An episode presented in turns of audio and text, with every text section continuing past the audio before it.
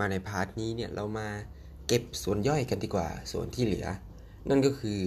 จำนวนอัตตกยะ แล้วก็จำนวนตกยะที่ไม่ใช่จำนวนเต็มนะครับ ผมขอเริ่มจากจำนวนอัตตกยะก่อนเลยละกันอ่าจำนวนอัตตกยะคือจำนวนที่เขียนอยู่ในรูปเศษส่วนไม่ได้ เป็นทศนิยมซ้ำไม่รู้จบ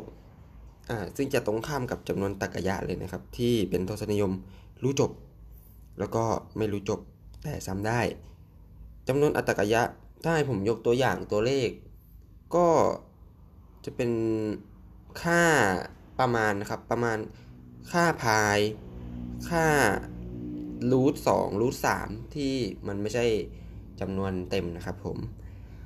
ส่วนจำนวนตรรกะยะที่ไม่ใช่จำนวนเต็มนะครับ ก็ตรงตัวเลย ประมาณว่าตัวอย่างนะครับ ก็ 1.01 อะไรประมาณนี้ครับ เศษส่วนที่หาแล้วไม่ลงตัว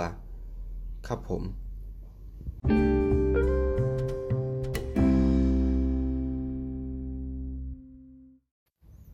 อะก็จบไปแล้วนะครับสำหรับพอสแคสเรื่องจำนวนจริง โดยจะจะมาทวนกันอีกครั้งนะครับ โดยจำนวนจริงเนี่ยจะแบ่งออกเป็น 2 ประเภท คือ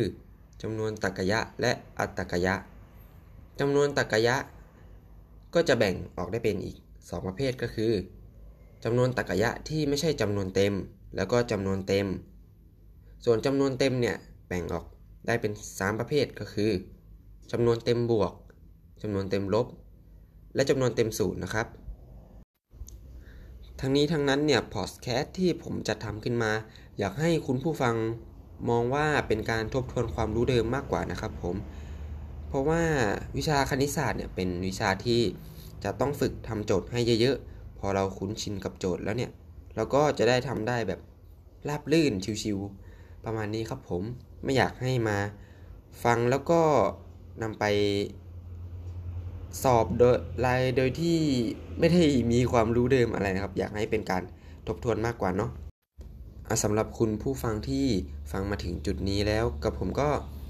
ขอขอบคุณและ ขอเป็นกำลังใจให้นะครับ การเรียนคณิตศาสตร์ไม่ใช่สิ่งที่ง่ายนะครับ แต่ถ้าคุณพยายามทำมันก็จะทำได้นะครับ ไม่มีอะไรที่เกินไปกว่าความสามารถของตัวคุณเองครับผม ผมเป็นกำลังใจให้นะครับ สู้ๆครับผม แล้วก็ทั้งนี้ก็